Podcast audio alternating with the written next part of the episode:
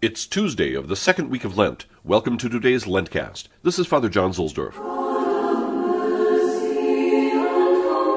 A quick note about the Lenten station churches in Rome right now, March 2020. Because of the coronavirus scare, Rome's churches are shut down, so visits to these churches are more difficult. However, we can visit them virtually, so these podcasts are timely. I hope seminarians from the North American College will listen, since it is their practice to go to the stations for Mass in the morning before classes. That has been canceled, unfortunately. Pray for them and accompany them virtually to the daily stations. Today's Roman station is at Santa Balbina, near the Baths of Caracalla by the Aventine Hill. However, right now, the observance has been transferred to the Basilica of St. Bartholomew on the island in the Tiber River. St. Balbina was an early Roman saint, and tradition says she was the daughter of a Roman tribune. She is a virgin martyr. The saint is interred in the urn beneath the altar of the church. According to tradition, when her father was ill, Pope Alexander told Balbina to locate the chains with which St. Peter was bound when he was imprisoned in Rome, and that they would cure her father. Apparently, she was successful, and her father was cured. After that, the feast of the Chains of Peter was celebrated in the Roman Church. Santa Balbina was a house church originally, and the present church has elements from the 4th century. The church is a typical rectangular space with an apse. The ceiling is not covered with an lowered ornamental covering, but rather the wooden beams are exposed, which is unusual in Rome.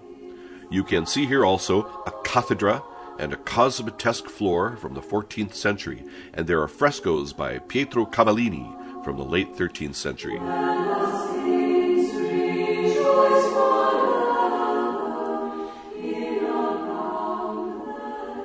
From St. Alphonsus Liguori's Preparation for Death.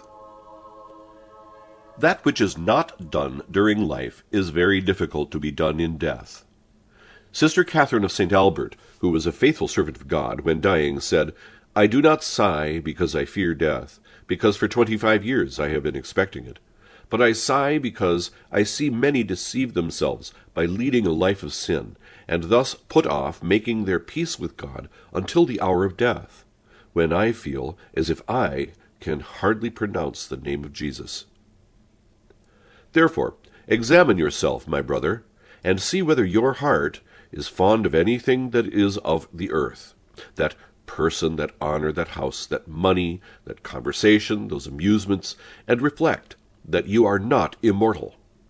Some day you will have to leave all these things, and perhaps very soon. Why, then, are you so fond of them, and thus run the risk of dying a miserable death? From this hour offer everything to God, being ready to give up all when it shall please him. If you have not decided upon what life you shall lead, make choice of that which you will wish you had chosen at the moment of death, and that which will make you die a happy death. If you have already chosen it, do what you will wish to have done in that particular life. Act as if each day were the last of your life, each action were the last, each prayer the last, each confession the last, and each communion the last. Act as if each hour were your last, and stretched upon a bed you heard this intimated Depart out of this world.